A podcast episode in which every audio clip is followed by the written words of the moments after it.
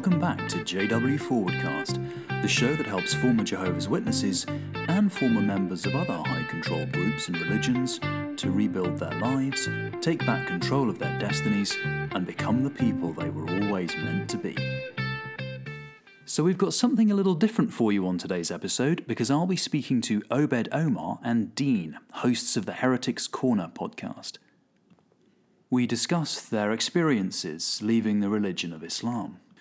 We talk about how they came to realize that their faith was not what it claimed to be, and the challenges faced by ex Muslims in terms of leaving that faith behind.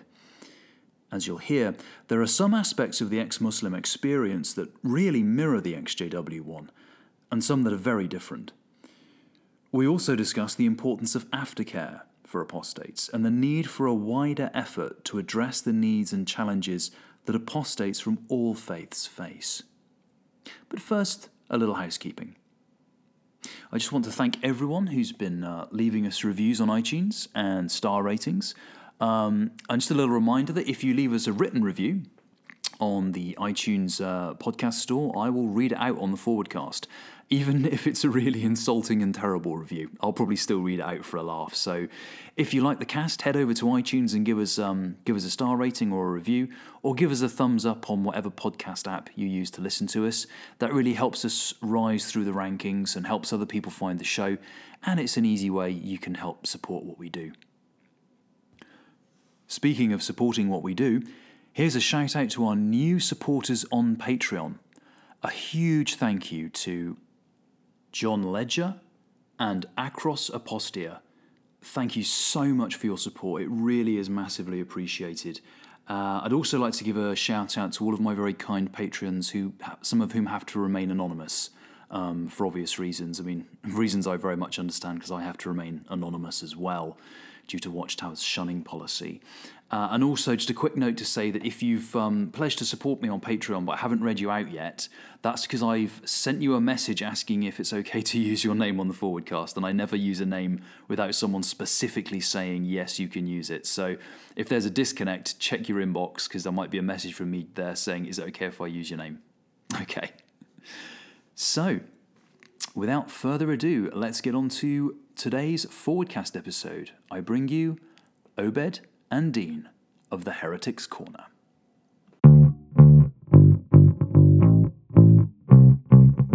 Hey, everybody, and welcome back to JW Forwardcast. On today's show, we're going to step outside the world of ex Jehovah's Witnesses and into the wider world of apostasy from all faiths. My guests today are Obed Omar and Dean, the hosts of the show The Heretics Corner. Heretics Corner is a podcast on YouTube that focuses on the issues that apostates face. Much like the Forwardcast, they talk to other apostates about issues and challenges that they faced when splitting from a faith that had previously defined their lives. The goal is to gain insight into how exes from all faiths can rebuild. Their previous guests have included Yasmine Mohammed, Sarah Haider, and, well, me. I managed to sneak an appearance on the show as well. Obed and Dean are both ex Muslim, and so have an experience that in some ways tracks the experiences of XJWs, but also has significant differences as well. Obed, Dean, welcome to the Forwardcast. Thanks. Thanks for having us on, Covert. So I just want to first of all give a shout out to this because this is a, a three continent um, show. We're coming to you at different parts of the world, which means that Obed is actually sat there with coffee at four o'clock in the morning so I just want to his, uh, salute his professionalism and his ability to get out of bed at that time. Yeah, well, legacy of a misspent youth. so, guys, welcome to the show. First of all, thanks ever so much for doing this, and it's a pleasure to invite you into my house after you so kindly invited me yeah, into yours. It's, yeah, it's really nice to be on. Um, it's a really good opportunity for us to talk about you know things from an interfaith perspective. Uh, interfaith, kind of into X faith. yeah, I mean X interfaith. yeah. Cool. so perhaps we could start by if you could just tell us maybe if we start with Obed and then and then go to Dean. Could you tell us a little bit about you know how you got into your faith in the first place and then how you started to realize it wasn't true and you, you had to leave? Um, well, I was born into a Sunni Muslim family, And uh, I was born in India. My family moved to Canada when I was six. I was always really inquisitive as a kid, asked questions about every little thing. And if it didn't make sense to me, I would break it apart. Around at the age of 11 or so, the original Cosmos came out um, on TV. My dad loved documentaries and science documentaries and stuff. So we sat down and we watched it. And then my natural inquisitiveness, then listening to Sagan talk about the scientific method and how to be curious and how to look for evidence, um, that just struck a chord with me and it sparked something in me. And then later that year, like that was just before school started. And when school started, um, I was in the sixth grade and they had a general science class, you know, just kind of covered everything. It was just to get you introduced to science. And they talked about the sun going nova in 5 billion years. So I came home. I asked my parents about that because they talked about the day of judgment. And I said, well, you know, you guys talk about the day of judgment and you're talking about all this stuff. And then, and that could happen at any time, but they're saying the sun's going to die in 5 billion years and burn the earth up. And they try to tell me, well, that's one and the same thing. And, you know, no, no, no, you know, like it's day of judgment and, and the, you know, the sun going over the same thing the, the, because the Quran's predicted all that. It didn't make any sense to me. And just slowly from 11 to 16 when I just finally couldn't believe it anymore, just taking basic science classes in middle school and high school. So, you know, you're not really going in depth at anything, but you're learning about the scientific method. You're learning about how to get evidence, how to like ask for evidence. And everything that I was being taught, they were showing the evidence for it. But then things like in the Quran, you know, they're just things you're told. I mean, you're you're told about Muhammad splitting the moon, but no one had seen it. Him flying to the moon on a winged donkey with the face of a man and the tail of a peacock. And you know, and then he had to fly from Mecca to Jerusalem, then go from Jerusalem to the moon because apparently there's not a direct burak from Mecca to the moon. Um, so it's just all these little things, and it just it didn't make sense. And so at 16, I just said, I mean, it was just slowly eroding away, and by 16, it was just there was nothing left of it. And I kept it to myself until 22.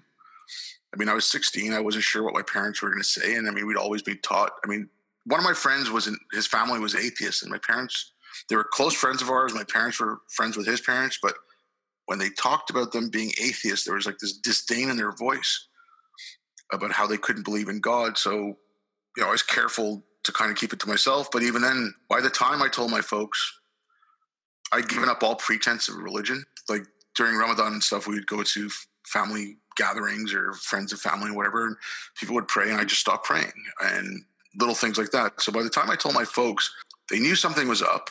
It was, you know, a long, drawn out conversation over a few days, and there was a lot of yelling and screaming and crying and, you know, accusations and this and that.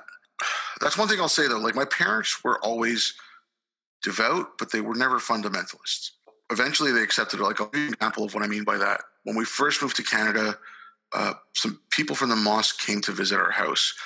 There's only one mosque in Montreal at the time, and it was something that they would do. They would go through the phone book every year when the phone book came out. So this is back in the 70s when they actually had phone books.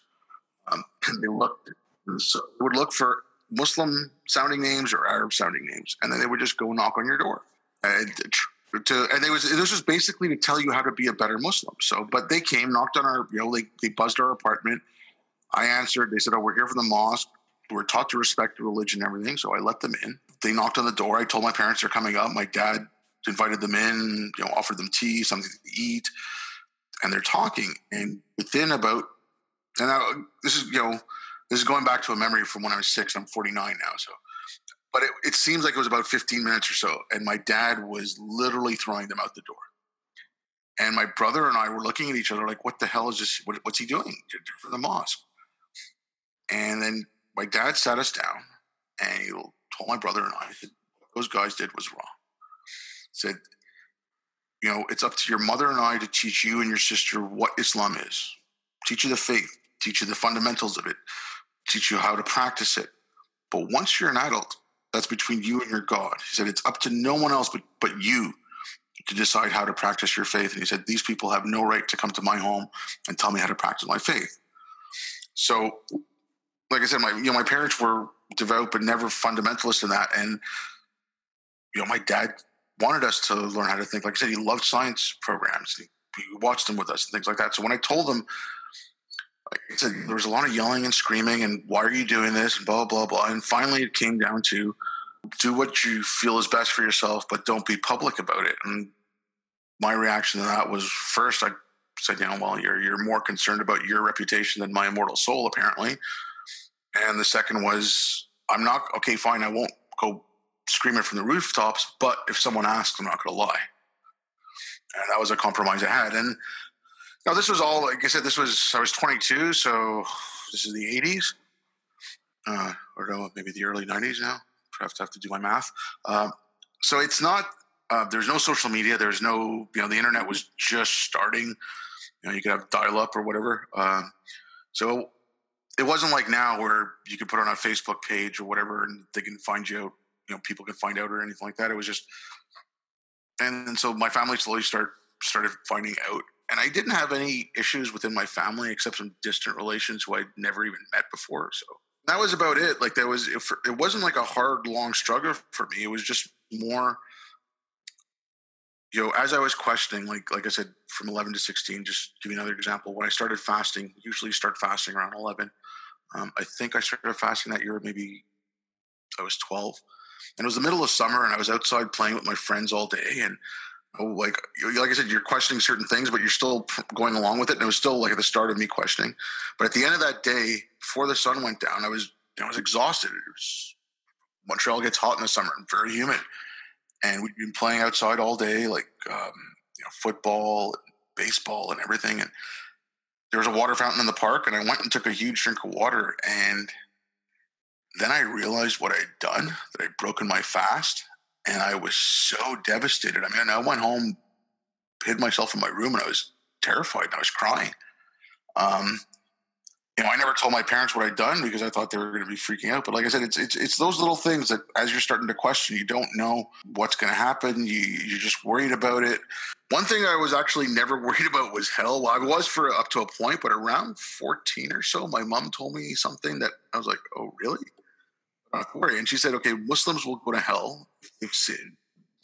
But they'll work off their sins and eventually end up in heaven. So I'm like, okay, so eternity will be in heaven and hell could be a billion years, but eternity will be in heaven. So what so on balance, you're still winning. yeah, exactly. So I mean, it, it lessened my fear of hell you know, it's it's those kind of little things, like especially when you're younger, you don't know what your parents, you know. Mm.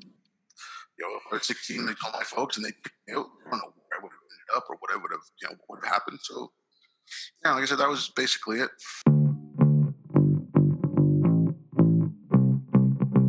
There's a difference between what's going on now and what's going what what was going on in the 70s. Like I said, in the 70s, there was only one mosque in Montreal, or maybe there was two, one for Shia, one for Sunni.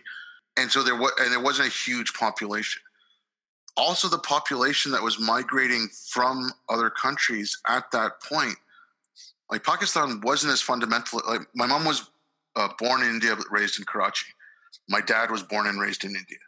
India was never as fundamentalist as pakistan has ever gotten um, you know as far as muslims go and pakistan wasn't quite that bad back when my parents were growing up um, also another thing back then was they had a British style education.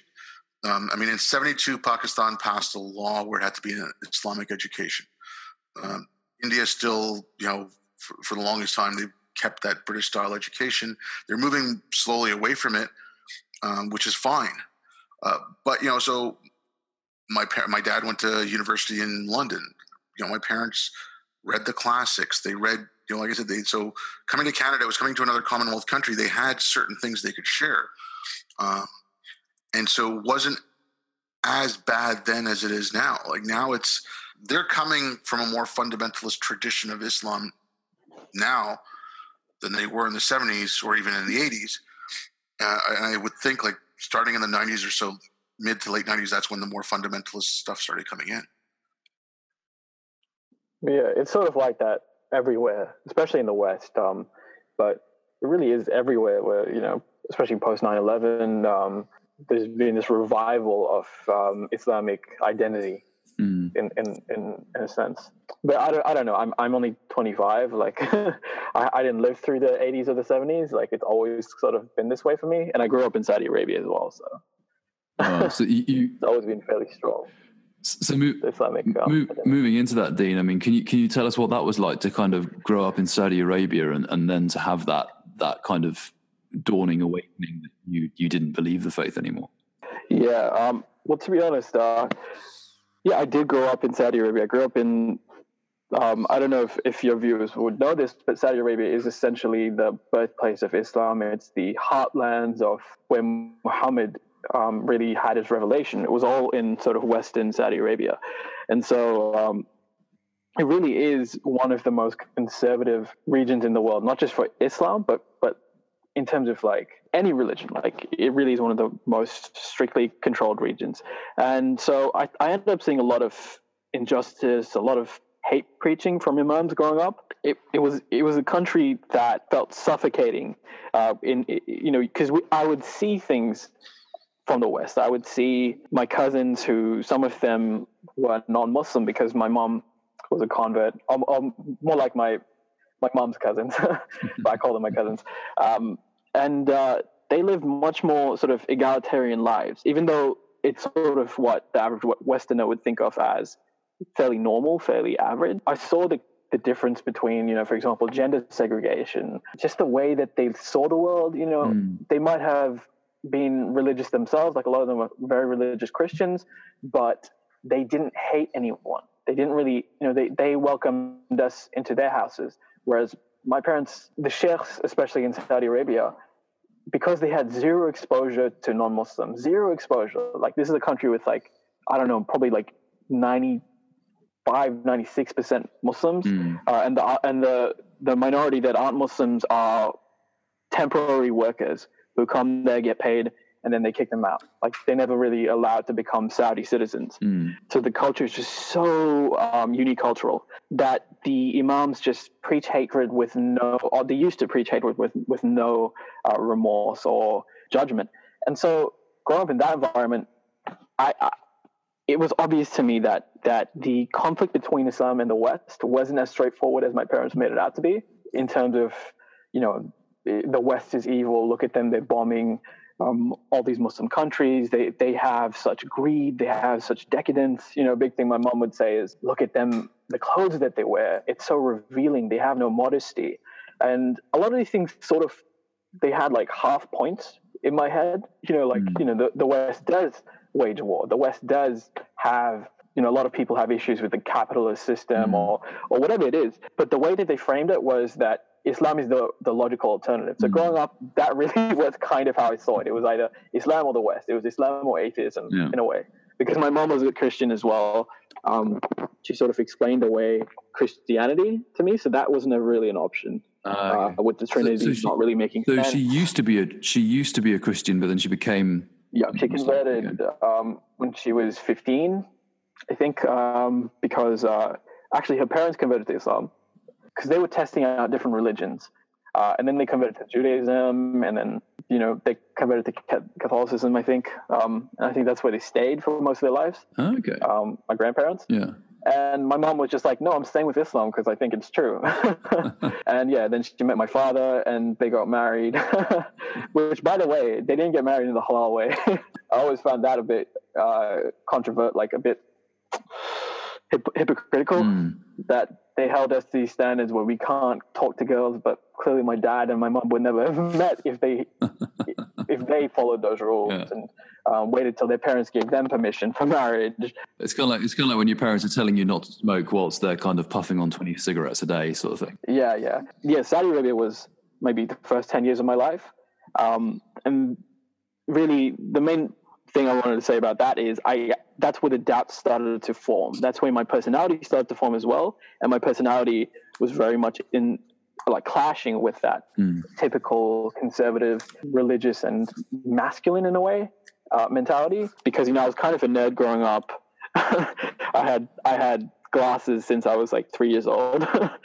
so I was a target for bullies throughout my life. And by the time I was seven, I had been beaten unconscious and hospitalized. Oh and, you know, I, I, was just terrified and traumatized. Mm. Um, but from an Islamic perspective, like my parents just couldn't wrap their head around the things that I was talking about in terms of this this type of fear of talking to people, this fear of just being around people, especially men Mm. and boys who who were being sort of violent or yes. So so I learned very early on that I had that I wasn't a big fan of violence, hatred, intolerance, or you know demonization of people who don't fit the standard Yeah. mold. And to top it all off, like I said, because we were Muslim males growing up in Saudi Arabia, even as kids, they tell you that when you're seven years old, you become an adult, which is an exaggeration. Even Islamically, that's not true.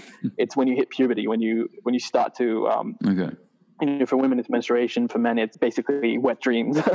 um, but but they told us we had to pray five times a day, and I that my anxiety just did not fit with the mosque environment. Mm. It was people speaking Arabic all day, and when they did speak English, like I said, the sermons at the mosques were horrible. Mm. To give you an example, like I used to read so much, and I found that while most good books uh, make sure to hook you in at the be- beginning, setting up characters and settings, the Quran was kind of just this babbling mess. All these things started to add up. For example, one of the things that I remember picking up on, and this was without any influence from Western criticism. Like I'd never seen Western criticism of Islam. I'd seen maybe Fox News talking about Muslim countries. Mm. But you know, when I was reading the Quran in English, you know, I'd, I'd memorized like a big section of it, like the first chapter of it, but in Arabic, and I started reading in English. And one of the first surahs I read, it just didn't seem like something from the creator of the universe. Um, Mm. I'll- it's a very short surah, so I'll just I'll just uh, explain what it was. It's uh, تبت يدا أبي لهب وتب ما أغنى عنه ماله وما كسب سيصلى نارا ذات لهب وامرأته حمالة الحطب في جيدها حبل من مسد, which in English means, may the hands of Abu Lahab be ruined, and ruined is he. His wealth will not avail him, or that which he gained. He will enter to burn in a fire of blazing flame, And his wife as well, the carrier of firewood. Around her neck is a rope of twisted fiber. And, you know, uh, naturally, I was like, wow, this this seems really hateful. Mm. This seems really violent. This seems, especially towards the woman in particular. And I sort of knew what the story was talking about, and it seemed kind of fishy. Um, to give you some context, Abu Lahab was well, he didn't really exist. It was a nickname. Mm. It, it means father of fire in Arabic, and it's basically a cuss phrase from Muhammad to one of the leaders of the city he grew up in, who um, that leader rejected his religion. And in particular, it, it's really pathetic because that leader was Muhammad's uncle. Like, this is basically a domestic dispute Oh. that is presented in the Quran as though it's, you know, this giant villain, this, this truly evil, like a warlord or something, like, like, you know, Pharaoh and Moses, like that kind of Yeah. conflict. But it's really just Muhammad's uncle who disagreed with him. And he had slaves and he mistreated them a bit. It really wasn't anything like, for example, what Muhammad himself became later on. It was far worse than what this man ever did. And so as a kid, like I really picked up on that.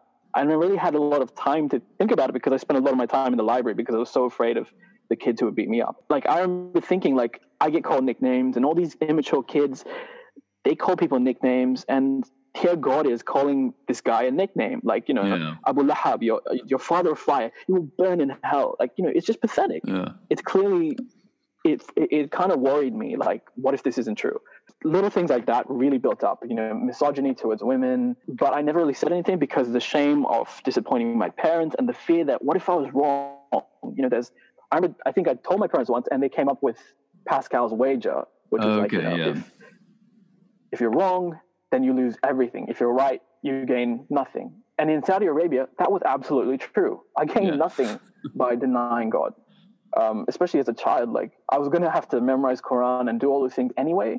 Yeah, so I, I really tried to to stick to the faith, and you know I've talked about this before on the podcast. But my father had serious problems. Even when I tried to stick to the faith, he was never convinced by it. Um, you know, I talked about this. I think I've talked about this in the podcast. How once he used to hit me for for not praying because even though I had prayed, he hadn't seen me praying. Mm. And so what I would do was pray in his room.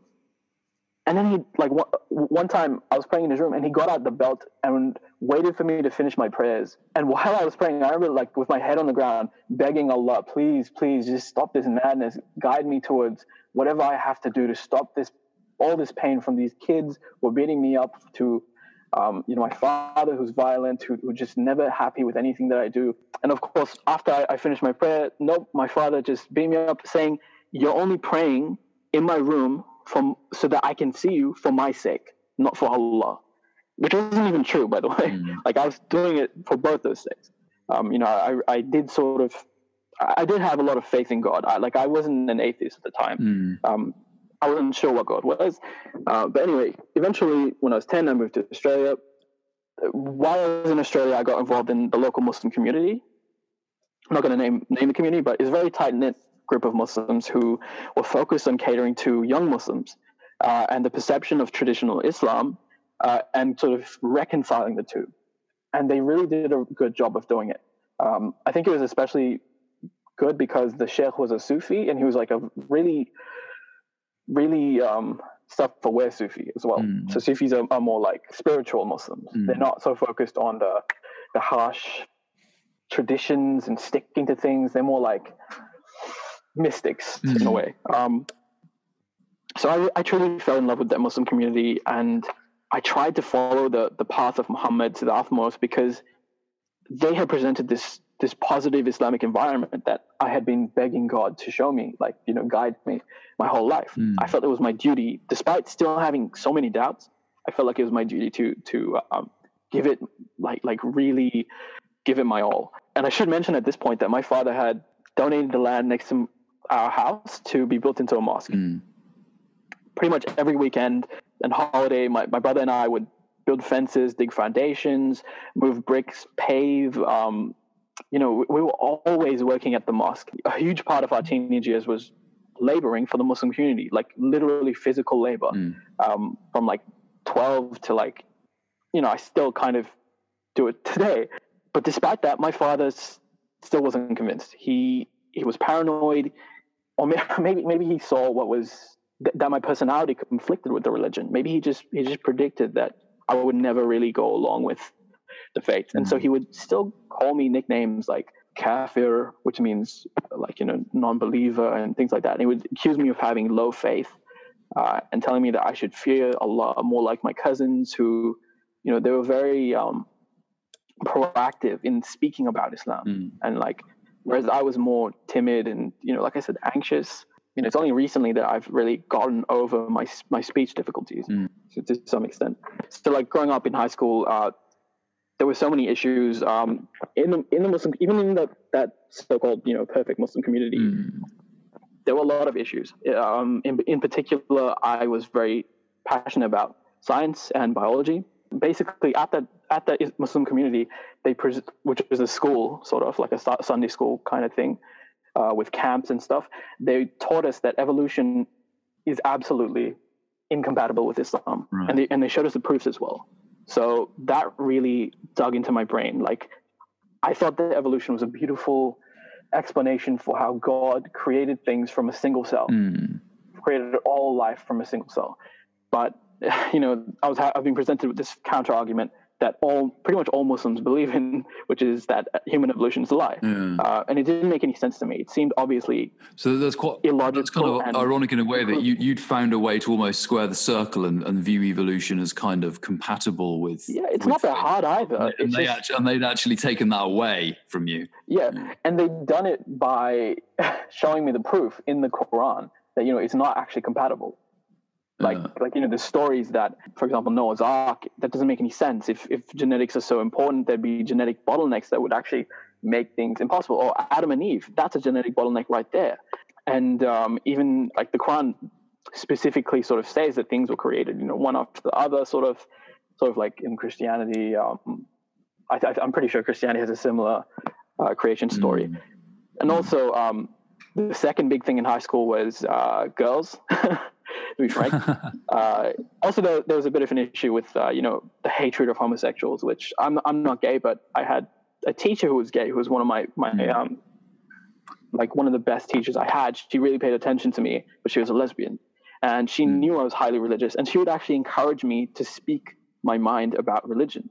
Um, you know, I had an oral presentation about gay marriage, and I said, "I'm I'm for it," and she was like, like after the speech, he said, "Do you really believe the things that you said?" And I was like, "Well, I'm a bit confused about it. And you know, we had this huge speech about uh, like this huge heart to heart about it. And and regarding girls, like there were plenty of girls in the Muslim community, but I went to a public school.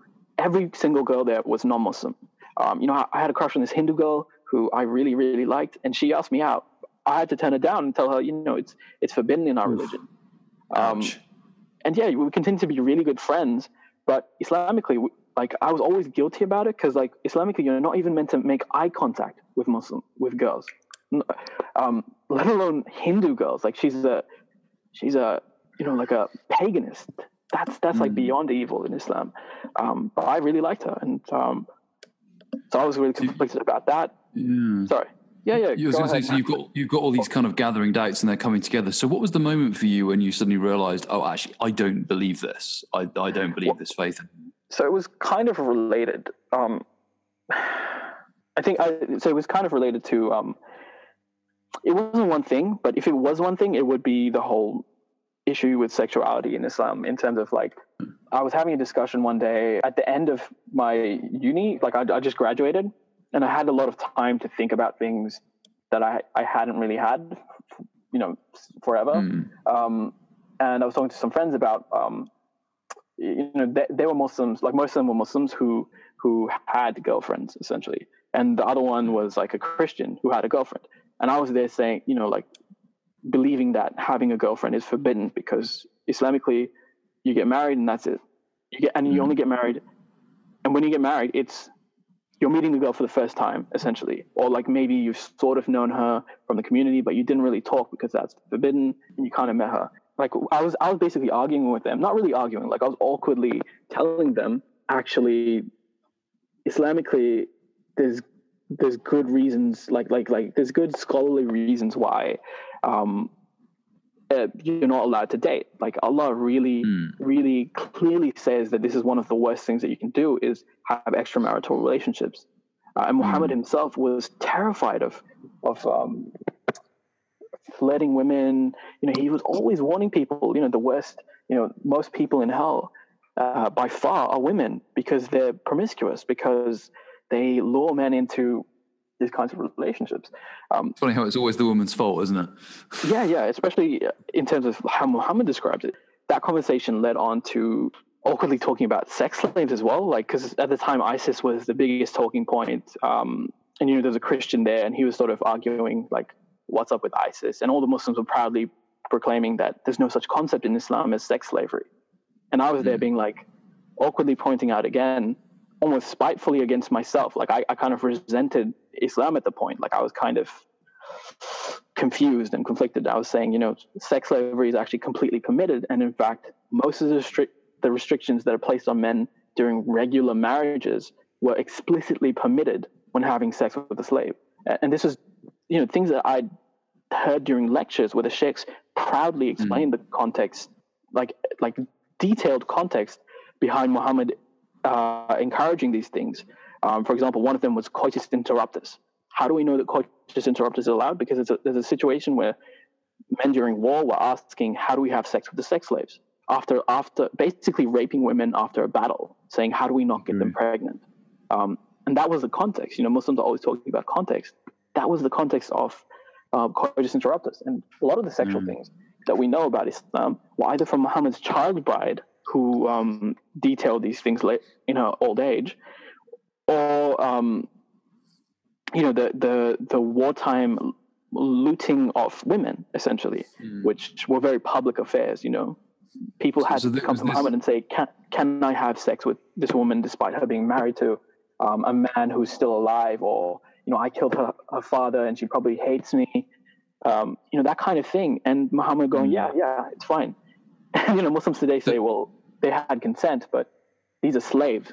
Remember, you don't, they were yeah. forced into slavery probably that day sometimes. Like, yeah, um, it's, it's not really, it's not really consent if it's at the point of a sword, is it? Yeah, yeah. just uh, sorry, don't mean to interrupt, but one thing about that, like what uh, Dean was saying with the uh, with the context, a lot of these things yeah. they say, oh well, you know, if you look at the context. But if you actually look at the context and look at the history of these things, the context makes it so much worse. Mm. Um, they talk about Muhammad marrying this Jewish woman. Uh, I think she was a poet, poetess. Yep. Okay, he married her after wiping out her tribe, basically, killing her husband and her father, then marrying her, yeah. and then consummating the marriage that night. Yeah, some some narrations say it was two nights later, but you know what's the big, what's the difference there? Yeah. That night or two nights later, um, and we're still the the Sahaba, Muhammad's companions, were telling him, "Dude, this is crazy!" Like essentially, like uh, he, she's going to kill you in your sleep. Like if you have sex with her, she's going to kill you in, in that tent. And so they were like, mm. um, surround. They were like, one of them in particular was essentially pacing around the tent while he had sex with her, with his sword in, in, in his hand, in case something happened and there was a struggle. Because you know Muhammad was an old man at this point. He was like sixty, maybe 50, 57, probably something yeah. like that. So there's a whole new definition to unsafe sex. That's that's. Uh that's kind of crazy. So you basically all of these kind of like that was one of the main things for you that that kind of that was the day. Yeah. yeah, that was the day when wow. I drew the line in the sand. I went home.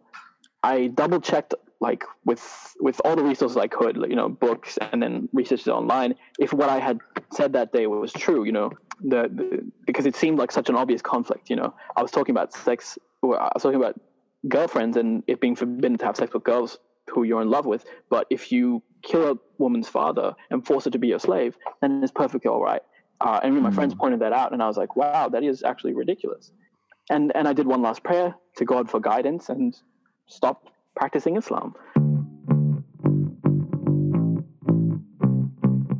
I mean, bringing on to this subject of like of, of leaving now. I mean, well, and again, maybe some of your own experiences will come into this.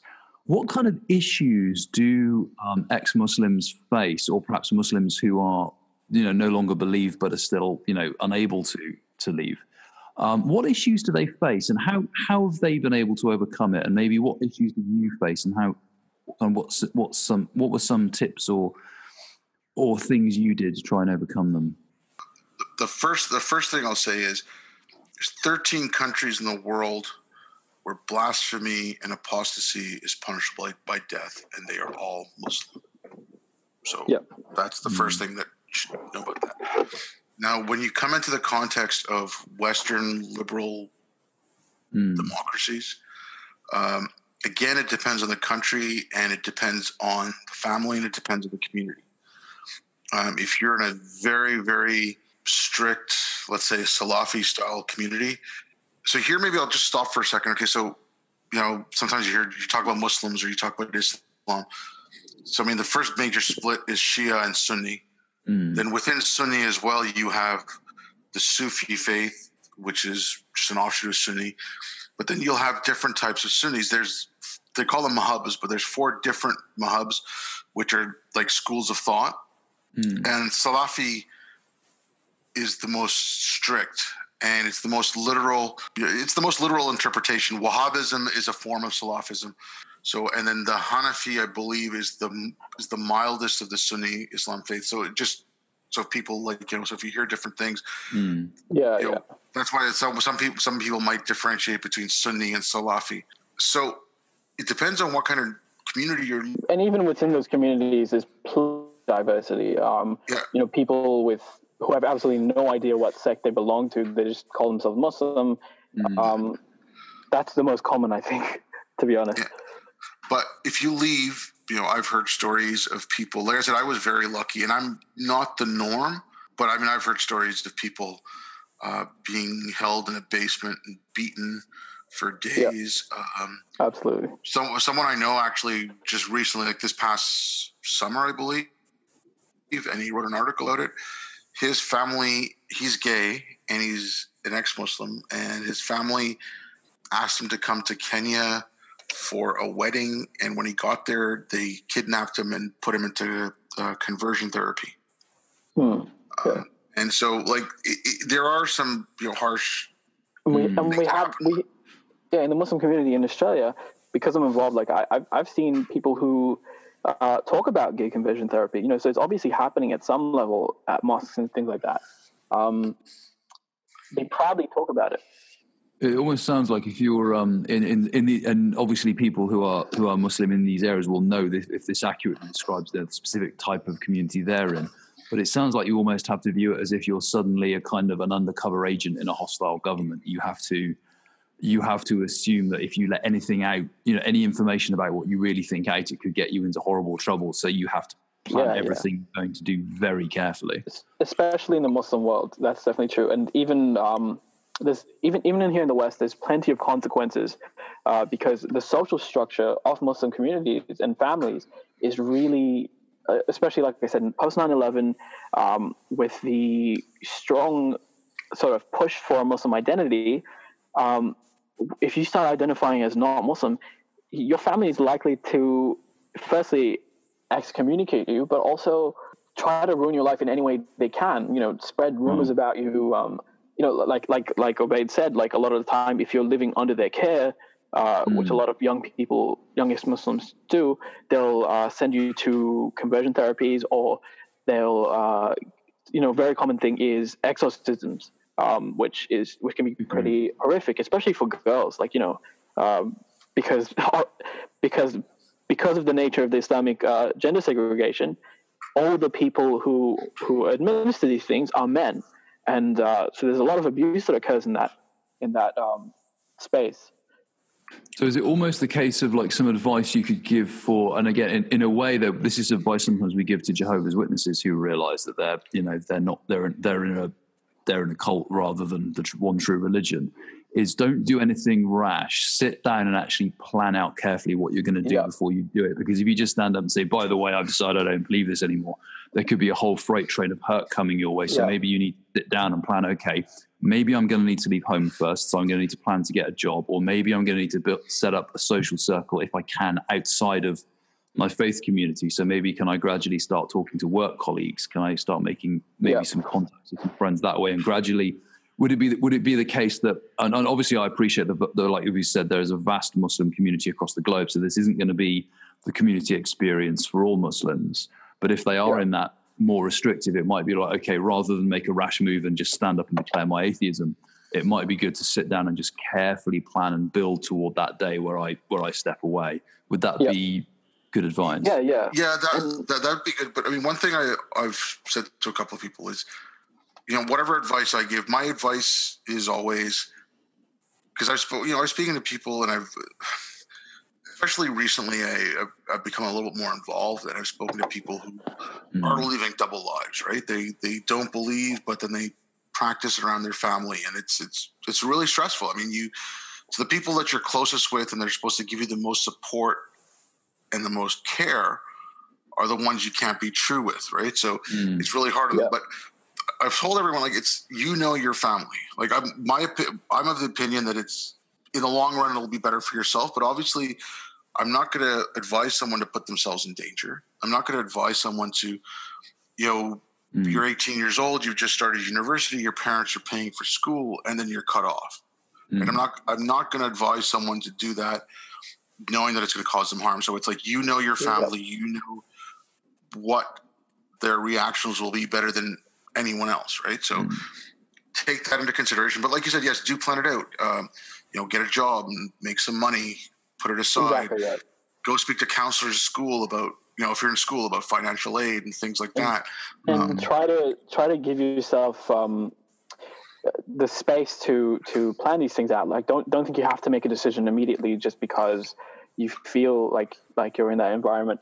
Um, and also also mm. like most importantly maybe um, reach out to other people who are in the same situation you're in um, especially being an ex-muslim it is a silenced um, minority mm. and that makes it feel like you genuinely are completely alone but you know obviously if if if if, if you're if, if if you know that there's people out there which which obviously knowing the internet you know being listening to this podcast mm. probably do um, reach out to those people. If there isn't a community in your local area, try to build it. Try to create it. Mm. Just because, in my experience, from from I had about three months where I was just completely alone, uh, and I had online forums, but I was just getting angrier and angrier. I, I met up with the Australian ex-Muslim group.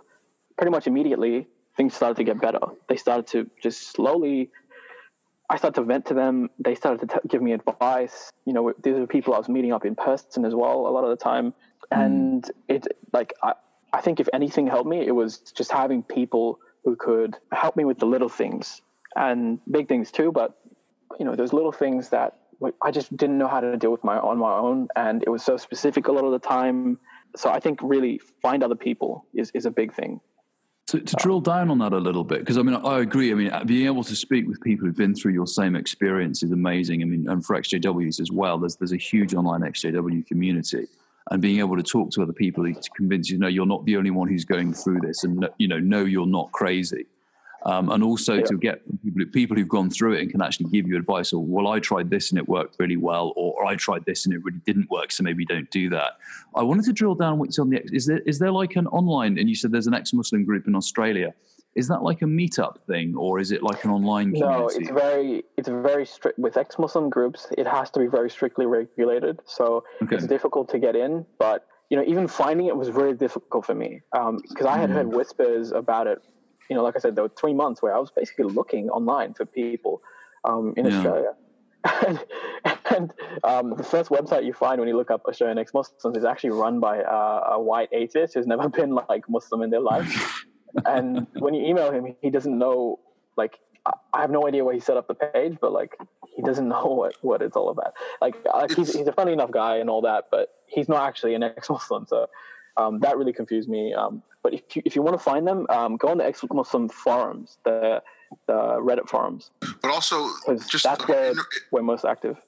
Uh, in North America, there's two principal groups. I'd like to say maybe there's ex-Muslims in North America, which is purely for ex-Muslims. And again, like Dean was saying, they have a very strict screening process, and you know they won't just let anyone in. So if you're questioning, it's not the place to go.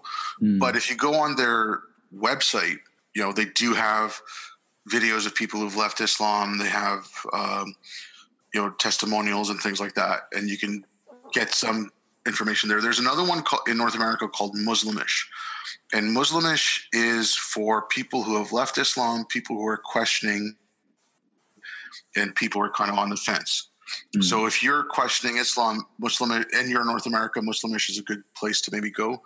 I know in the UK they have this thing called Faith to Faithless. Yes, which is kind of like um, and there's a council of ex-Muslims as well. Yeah, but the council of ex-Muslims is you know ex-Muslim again, but Faith to Faithless is all faiths, right? So they have uh, Jehovah's Witnesses, yeah. Orthodox Jews, Mormons, ex-Muslims. Um, you can do that. Yeah, I've, yeah, I've actually I've, I've actually uh, met a few of the Faith to Faithless team, um, and I've, yeah. I've, I've, been involved with them doing a couple of things, and they're really. I'm going to try and get a couple of them on for a later podcast because yeah. it's a similar. Imtiaz was Imtiaz was in Australia like uh, a couple months ago, and like he was such a nice guy. Like he's he, like we had a couple meetups with him, actually a lot of meetups, like every day. He was here pretty much. he was such a nice guy. Um, yeah, I'm going, to, I'm going to try and get Imtiaz on the podcast because it's that interesting yeah, bridge of between that that forum where you can not only get you can get X's of all faiths and you start to see the commonalities in the experience and also the differences. Yeah, yeah. But I mean, also uh, another thing now too. I mean, with the web, it's great. So I mean, if you go on YouTube and just type in ex-Muslim, yeah. you'll see all kinds of videos of people talking about it, why they've done it, their stories, and you know, so you can see. Then you can might start saying, okay, well, you know, there's all these people. They all have, and obviously everyone's story is going to be individual to themselves, but there's there are going to be certain things that resonate, right? Like, mm. you know. Yeah. Uh, like in my case with science and a lot of people it was uh, like with Ian's case it was it was like you know the sexuality and like the mistreatment of other people and whatever. You know you, you'll start seeing similarities and you'll say okay well and then maybe if you're questioning something one of these people was questioning it or they're and you'll all even find like you know ex-muslims going through quranic verses and talking through it. And that's one of the things and it's like one of the things dean had brought up. Only about 20% of the muslim world speaks arabic right? Yeah. So the Quran is mm-hmm. written in Arabic. So the Quran is only the Quran in Arabic. Any translation is a pale copy. Okay. So you have to learn the Quran in Arabic. You have to pray in Arabic. You don't understand. Like, I never understood a goddamn word I was saying. Like I did not read the Quran in a language that I understood, and I was taking the stories from my parent, my mother, and the people, you know, the, the the, the people who taught me how to read the Quran. I was taking their stories. They were telling me the stories, and they were telling me what the Quran meant, but they themselves really didn't know it because they didn't understand it. So, like you'll see a video, you'll see videos of in Toronto or in Montreal. A, a couple of them came out last year where the imams are just like after the Friday prayers, they do like a sermon. They call it a khutbah, right? Mm. So they're just repeating the stuff right out of the Quran, and the, the people are just going, i mean i mean i mean And they don't know what they're saying. And it's when you see the the translation underneath, because like the videos came out with subtitles, and it's you know, there's one that's talking about killing all the Jews on Judgment Day and how the trees yeah. and the the rocks will say, "Look, there's a Jew hiding behind me. Come kill him." Yeah, yeah, that's a big one. I, I see that everywhere. I'm telling you, my my, my um. Sorry to cut you off, but like um, I, I went to a local mosque and and the imam that was supposed to be like I, I heard really great things about him. He's really nice. He's really the way he speaks is so peaceful. And he was giving that thing about you know the Jew will be hiding behind the tree, and I was like, these people just don't care about the Jews. Like they just don't sympathize. That's why they don't see the the horrific nature of what this guy's saying. Like I don't know. So, I so I mean, I mean, it's that's one of the biggest problems. Like, um, I've had my family, you know, tell me, well, well, if you don't speak Arabic, you can't really understand the Quran, so you you can't really say that you've left it because you don't understand it well enough. Mm. I've just turned around to them and said, well, then I guess that means eighty percent of Muslims aren't really Muslim because they don't speak yeah. Arabic and they don't understand the Quran well enough to be really Muslim. Mm. Yeah, I mean, that's yeah. what they're basically saying, right? Um, and and on that topic as well, like I I worked overseas quite a bit, and one of the places I was was Bosnia. I spoke to the Muslims in Bosnia, and they, you know, Bosnian Muslims, especially like this was in the early 2000s, and they were not really that strict. Yeah. They were more strict about not eating pork, but they were fairly relaxed about everything else. Alcohol. Yeah, but they, yep. you know, they were resentful in some ways that the only way they could practice their faith was to learn another language Like, not all of them said things like that, but a few, mm. quite yeah. a few of the ones that I'd met, and obviously this is anecdotal, but you know, say quite a few of the ones I'd met were not that didn't sit well with them. That they couldn't practice their faith in their own language. Yeah, and I mean, and, and that's one of the big flaws of it is because well, if God is all knowing and all, why can't I just pray to him in English? Why can't I pray to him in Bosnian? Why can't I pray yeah. to him in French? He should know that, right?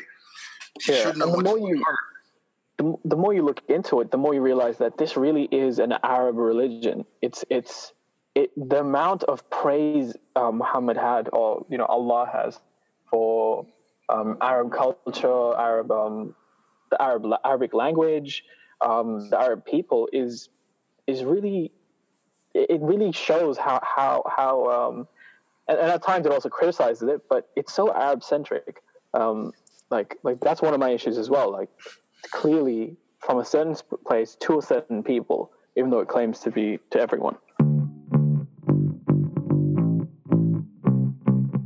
It actually wants to be. Want to come on to actually to another topic. Um, yeah, sure. Which is the podcast you guys run, Heretics Corner, which, as we've said, is, is this, this, really great show, which is basically all, all, about discussing these issues and getting them out into the open and finding out how apostates can be helped and how they can help themselves. What was the, what was the genius? What was the kind of the the original idea that got you guys to put the show together? So how did you kind of spin up the first couple of episodes, and what's the goal of the show? Okay, well, that's actually uh, Nully, who unfortunately yeah, is not with us.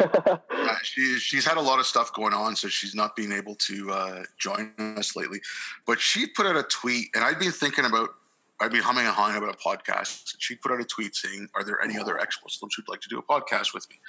So I got a hold of her, and then we started talking, and then Nolly got a hold of Dean. Um, yeah, and, and we're we're kind of we're both Australians. Uh, we're part of the ex-Muslim community here. That's how I know her, and um, I talked to her about starting a podcast as well. So I think uh, like we kind of and we we kind of had like our own group, like a Facebook group as well for a while, like an ex-Muslim Facebook group. Like I think it was ex-Muslims of Australia and New Zealand, like a couple years ago she kind of convinced me. yeah. And so, I mean, we started it up, and I mean, our idea, and still like what we'd like to try to do is, um, we're you know reaching out to other people of other faiths, and we've had on, I mean, we've had on mainly ex-Muslims, but um, we've had on. I mean, you were on, and then we had on an uh, ex-evangelical Christian. Um, we had on a actually one of them. Jen was she grew up Mormon. No. Yeah, okay. Yeah, she grew she grew up Mormon, but part of her family was Syrian, so she had a Muslim side of her family, and then she converted to Islam, so she is an ex-Mormon and an ex-Muslim. Um, So th- there was that, and then we spoke. Like we had on um, Yasmine Mohammed and uh, Jimmy Bangash, uh, who's Yasmine's in Canada and Jimmy's in London, and Yasmin started up this organization called Free Hearts, Free Minds mm. that helps um, apostates or atheists and questioning uh, Muslims in, or I guess questioning religious people, basically mainly it's Muslim in the in the Middle East and or Muslim majority countries, and helps them with life coaching and things like that. Mm. And one of the other people we also had on um, is a Dr. Marlene Winell. She yep. does. She's in the states, and she does.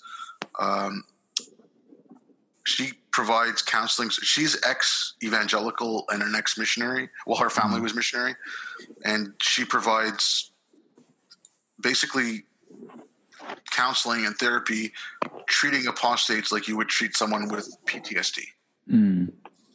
And so, I mean, we were, you know, so we, it, our, our whole idea was basically that just let's have people on, discuss their issues, try to show a common thread between, you know, all the, all extreme faiths, let's just say, mm. and what, you know, type of things you have to go through. So, I mean, one thing that's common is shunning. Yeah. You know, you, you get cut off from family and friends and loved ones. And, you know, it's, it's really hard. You're totally alone. Um, you know, like I said, it's people that should be the closest to you who just cut yeah. out of their lives. And, and um, yeah, I think we had Sarah Haider on, although I wasn't there for that one. Uh, that was the most recent episode, I think. Oh no, wait, it was actually with you. Yeah, yeah, uh, yeah. With Sarah, I was kind of lucky because she didn't have a lot of time. Yeah, and um, like uh, it's kind of related to that. Um, I'm planning on um, starting on my own YouTube channel, just doing sort of, whereas Heretics Corner is more discussions, more, uh, you know, we're talking about, we're interviewing people usually, or maybe we're just talking about our own issues. Uh, I want to talk more about um, the perspective of, like, like an ex-Muslim perspective in short videos, uh, and sort of less ranty, more succinct, and meeting so, so, sort of running down the reasons why well actually exploring multiple different issues. I, I have like so many notes on, on, on video ideas. Um, and that's going to be under uh, my my online alias which is uh, the red murtad so okay. r-e-d-m-u-r-t-a-d yeah we'll, we'll pop a link in the show notes. Yeah yeah i'll probably set up the social media um, like most of it's set up already but i'll, I'll link it to you um, yeah, I'm, I'm really hoping to. I, I, really think it's important to do, this, do these kind of things because, you know, myself, especially at the beginning, like the first year or so, leaving Islam, I, I kept wanting to have that reassurance from from from other people, and not just one source or um, you know some random article online or you know, especially when it comes from like people who've never been Muslim, like a lot of the criticism of Islam is from people who've never been Muslim. You, you do kind of rebuild that doubt and and it's not even doubt it's almost like you're just thinking are they right? You're trying to assess if they're right and you just don't have the mental resources to go through every single accusation that oh you ex-muslims you don't pay you're just you know like you're just doing it for for for the for the joy of of, of uh, leaving islam and all that. So um so yeah, I, I, really do think it's important to have these um, assessments of religion and why we believe it and why it's unhealthy and also just updates. For example like um like there's a lot of people who do like abdullah Sameer um Veedu Vidz um hassan radwan who i think is Veedu Vidz's uh, father-in-law. Um, they do like sort of personal a couple of personal updates here and there which i found actually really really helps me if i'm in a really bad mood and i see one of those videos pop up. It really helps me to see someone else talk about something uh, about it's about an ex-Muslim perspective for, that I've never that that sometimes isn't even really something that I've had, but like you know I can recognize that we're part of this community, we're part of this these people who have things in common, and yeah.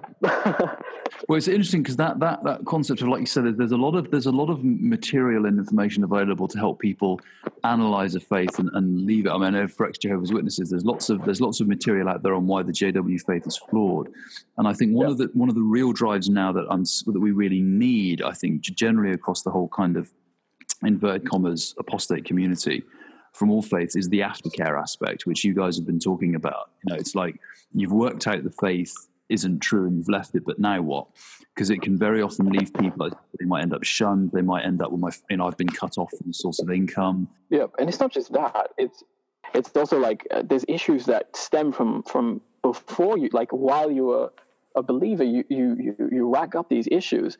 Um, you know, mm-hmm. things like like you, you you, and you might not even be aware that there's certain things that you feel are written in stone about your personality, but it actually boils down to your beliefs. And over time, you, you, you like it could it can take you time to let go of those things. For example, childhood emotional neglect. A lot of the time, these things come hand in hand with um, having issues with the faith, um, depression, anxiety, very common issues amongst ex-Muslims. Um, mm. Suicidal tendencies as well. Um, it's very very common. Luckily, it's something that I didn't have, but I do think it's something that we really need to talk more about as yeah. as sort of people who left the faith.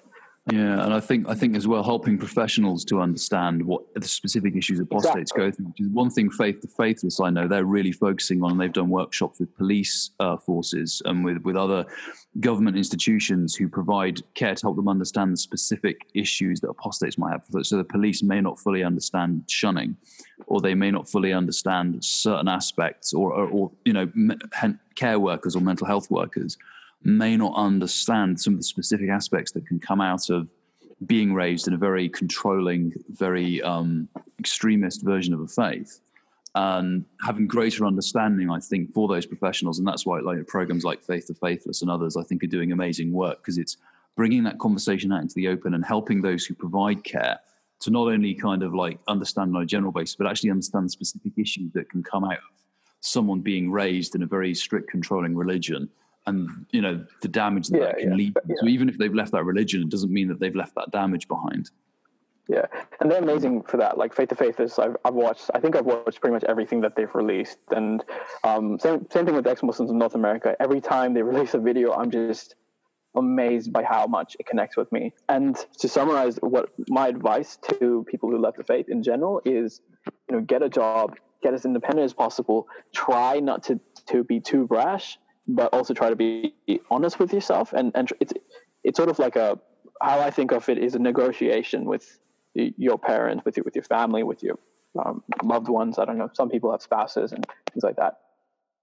And also, um, on top of that, you know, just try try to deal with your mental health issues because, like I said, it might have not. It might seem like something that has nothing to do with religion, but because you were in that environment where these things are kind of a given, like you know, neglect and certain types of abuse, and it, it can be so like we can neglect our own needs and and uh, uh, identifying our own feelings and letting go and things like that.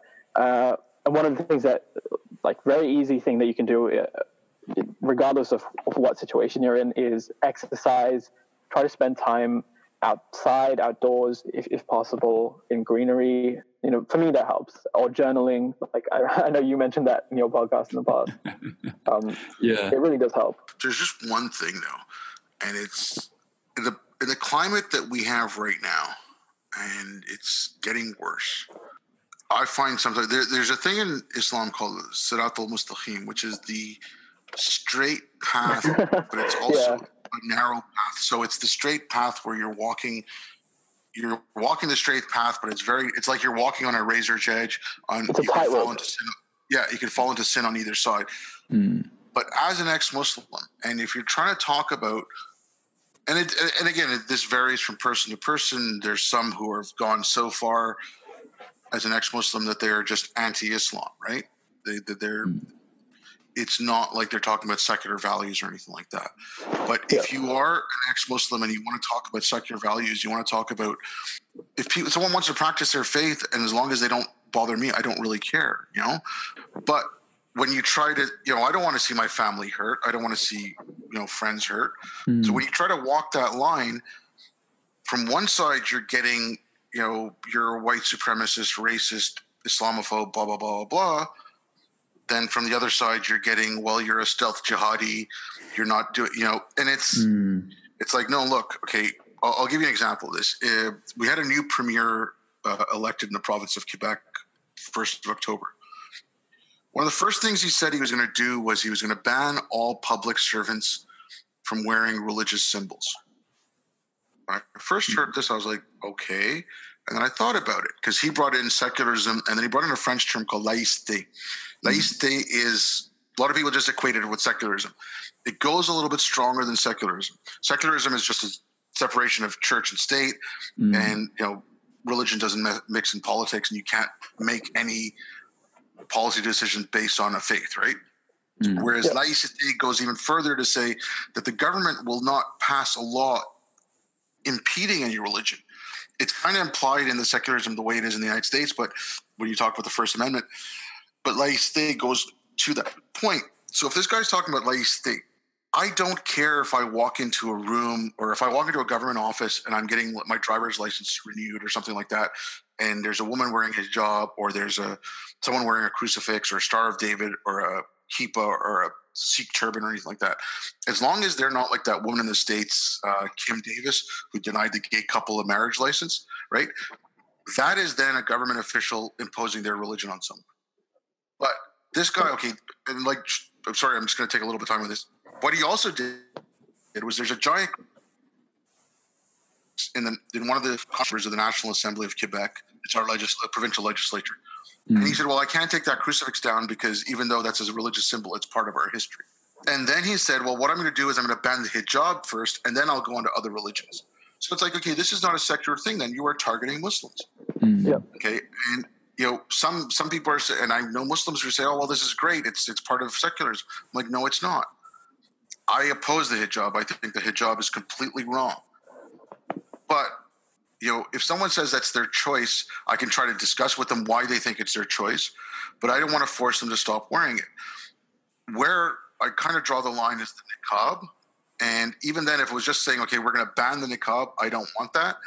If he was to say, okay, we will not allow anyone who is in public service, and I agree with this, no one in public service should serve someone if their face is covered, and no one should go into a public service place, and that includes banks and things like that, or a school and demand service without showing your face. Yeah, I think it's, it's the, the, the I think I've um, I think was it Maajid Nawaz summed it up as saying it, the, a good way of handling it would be any place you can't wear a ski mask.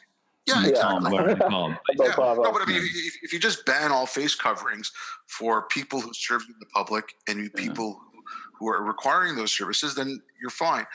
But you know, they tried that back and everyone was up in arms. Oh, it's a niqab ban. No, the ban was specifically stated no facial coverings if you're asking for public service, which I think is legitimate. Um, yeah. But like I said, that, that's that's kind of where I draw the line. But you know, so you have to be, like I said, ex-Muslims in, in are in that precarious place because, especially nowadays, where you know, if you say anything against someone who's perceived to be an oppressed class, well you're you're oppressing them. And it's mm. it doesn't matter that you know when they talk about lived experience it's but my lived experience apparently doesn't count for anything. Dean's lived experience apparently doesn't count for anything you know because we weren't never really true muslims or whatever. And this is coming from people who were you know this is coming from and i call them benevolent bigots because it's exactly what they are you know they, they think they're trying to do good but they're mm-hmm. not and yeah. it's just you know and and uh, but but even with those people, like I'll be honest with you, I've met I've met so many of those people. They annoy the hell out of me, but I still try to um, talk to them and, and reason with them. And I think I've had a couple like like uh, one of my na- uh, one of my friends is what, like kind of like that, and uh, yeah, like like sorry, I don't want to give give away details, but but essentially, yeah, we kind of have a, have a better friendship now than we did before because we kind of worked through that. Like she understands that being ex-Muslim is this minority within a minority, but but she was just completely ignorant of that before. She was just assuming, okay, well, if you're criticizing Islam, it must be that you've got some some some some like love for white nationalism or something like that. You know what I mean? I think it really is ignorance. In, in, um, no, but, uh, it's also like when you bring up ex-Muslim, you try to bring up some issues, and they're like, "Well, you know, not all Muslims are terrorists." Okay, terrorism is is horrible, and it's you know, it's it's the most visceral thing you'll see. Yeah. But you know, there's so many other things that are problems, like like what Dean was talking about, like other issues. Okay, gender segregation, segregation of men, you know, segregation of men and women. Mm. It's, so bad. You know, I, will tell you, boys don't. Yeah, boys don't know how to react with women. You know, yeah. with girls. Girls don't know how to react with boys.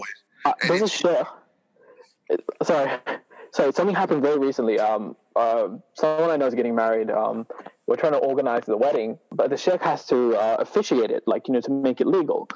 But we're having this massive issue where we can't, because the sheikh is the kind of guy who, if he sees a, a woman, even a Muslim woman in full niqab, and he teaches them, he won't make eye contact. He will look at the ground because this is what Muhammad used to do. Apparently, this is what Muhammad used to tell people to do, and he'll turn his face away from them while they're talking to him. And at this wedding, we're planning on having like people who are non-Muslims. You know, they'll be wearing like low cut cut shirts and like I don't I don't know like whatever the, whatever they're they're wearing. It's like a it's like typical of non-Muslims that they wouldn't stick to Islamic modern modesty mm. standards, right?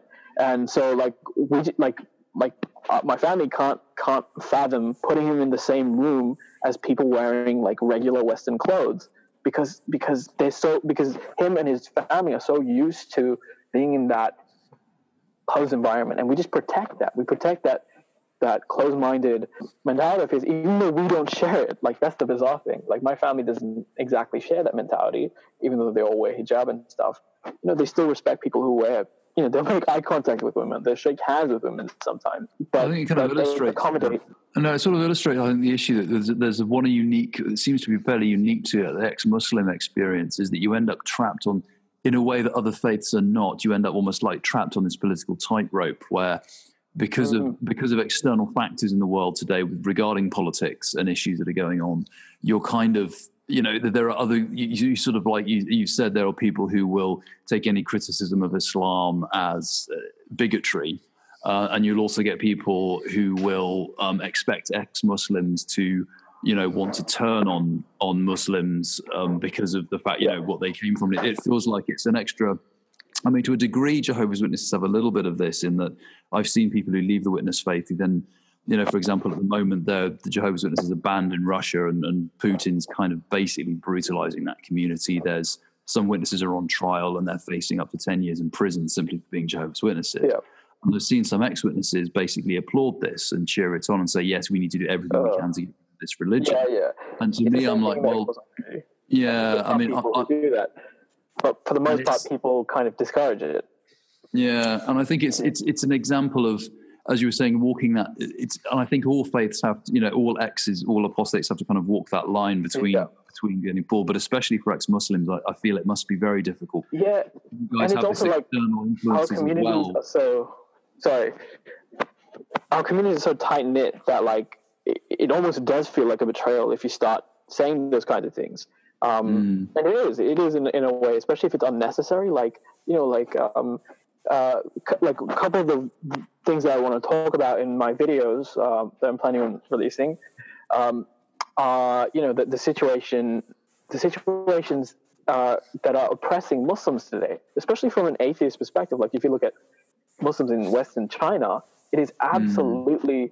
inhuman how the how the Chinese government is treating the Muslims there. Yeah, like wrapping them, um, you know, sending families to concentration camps essentially, um, and yeah. they might not be uh, expressly killing them, although there are people that, that have been executed and stuff like that.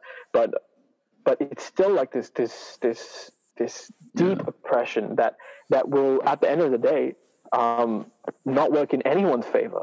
You know, the Muslims will actually get galvanized in that in that position, as they always do. You know, look at Bosnia, look at any country that's been oppressed, Afghanistan, by, by non-Muslims, um, and Muslims have united and galvanized. They've got even more strict in their beliefs. Uh, mm. So, so like, like I, I really feel like like like um that kind of thing is so in every single way it's antithetical to uh, secular values and humanist values and and we really need to speak up more about it. I really intend to speak up more about it as well, personally. Yeah, but, okay, getting back to the China thing, right? So, like when that first broke, because it got really big lately, but I mean, it, it, first broke a few months back, and when I was talking about it, and I, you know, like, okay, I don't have huge followings or anything, but I was tweeting it out, and, and people are like, "Oh, well, that's what they deserve." I'm like, "Excuse me." And yeah. when I'm hmm. defending them, it's like, well, why are you defending them? They're Muslims. I'm always, no, I'm defending people. I'm defending their their, their yeah, right to you know you know practice their faith as long as they're not imposing on other people. I mean, you guys have been very generous with your time, so I don't want to keep you in any longer because you're sat in a car, Dean, and you're you're kind of yeah, yeah. but I just wanted to end. I was just going to say, if, can, if there's one thing, quick piece of advice you'd give to um, uh, a Muslim who's just waking up and realizing that they may not be in the one true religion, what would it be? Uh, read, read everything you can. Um, uh, read the Quran in a language you understand. Read the Hadith in a language you understand. Um, when it when there's claims that are made, go find other sources. Um, so, okay, there's a there's a verse in the Quran how the sperm is formed between the ribs and the backbone. Okay, if you find that little bit of doubt, like the, the sperm is not found in the rib between the ribs and the backbone Quran talks about jinns and witches and possession as if it's real. You know, so find little thing like like it. Just read it and look at it. Like there, um, a little bit of doubt goes a long way. And once you start saying that it's if it's supposed to be the perfect word of God, everything should be true and right. And if you start finding things in it that crack, then you know just just follow that that logic. Okay. Yep. Cool. Um, for me, um, it's really difficult to say one thing, but you know, I, I really be, be focused on the safety of, of the individual. Um, in particular, um, you like like like we mentioned before, you really need to pace yourself. You really need to be patient, and if if it helps, take notes, break down um, what you're facing in whatever scenario you have, like in terms of family, in terms of financial independence, um, this is especially for young people, um, and really um, don't be brash, but but also um, you know you know uh, be honest with yourself. Uh, um, it, it's hard to to acknowledge after, after leaving faith. One, one of the hardest things to do is have that balance of you know I'm angry at these people. I feel like I've wasted my time. I feel like my family is just crazy and you don't know if if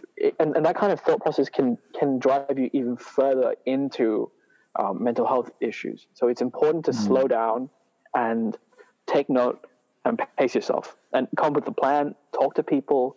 Um, i know this isn't one thing but yeah um, that's my advice uh, that's good advice Thank you. So, um, where can we find more of your work online if people want to follow what you're doing and catch up with with um, the latest developments in the world of Heretics Corner? Uh, on Twitter, it's at Heretics Corner. If you go on YouTube, check for Heretics Corner. Um, we're, like I said, we're we're still kind of starting out, so we're a little bit hit and miss right now. But hopefully, we can get everything together. Um, yeah, um, and also um, for for me, um, I'm, I'm pretty active in the ex-Muslim community, but it's, it's anonymous stuff. Um, you might find me on the Reddit forums, um, the Reddit ex-Muslim forums. Um, but yeah, if you want to follow me on Twitter, it's at the Red Murtad, I think. Um, actually, I'll just send you my social social media links. So yeah, I'll, I'll, put them all in the show notes. Yeah. Um, but yeah, I'm my online alias is the Red Murtad. Uh, my name is Dean, um, and yeah, I'll be coming up with a lot more videos and content and maybe even um, you know forum posts and things like that in the future. So look out for it. Cool. So Obed and Dean of the Heretics Corner, thank you very much for yeah, coming on the show. Thank you. Thank you for having Thank us on. Yeah, yeah, I noticed you didn't talk much. Like we, we, we should have had some interview questions for you. I feel like we will have to do this again you, at some point. I'll have to I'll have to see if we can get you guys back on and uh, and keep the discussion yeah. going. Yeah. Anytime. Thanks. Cool.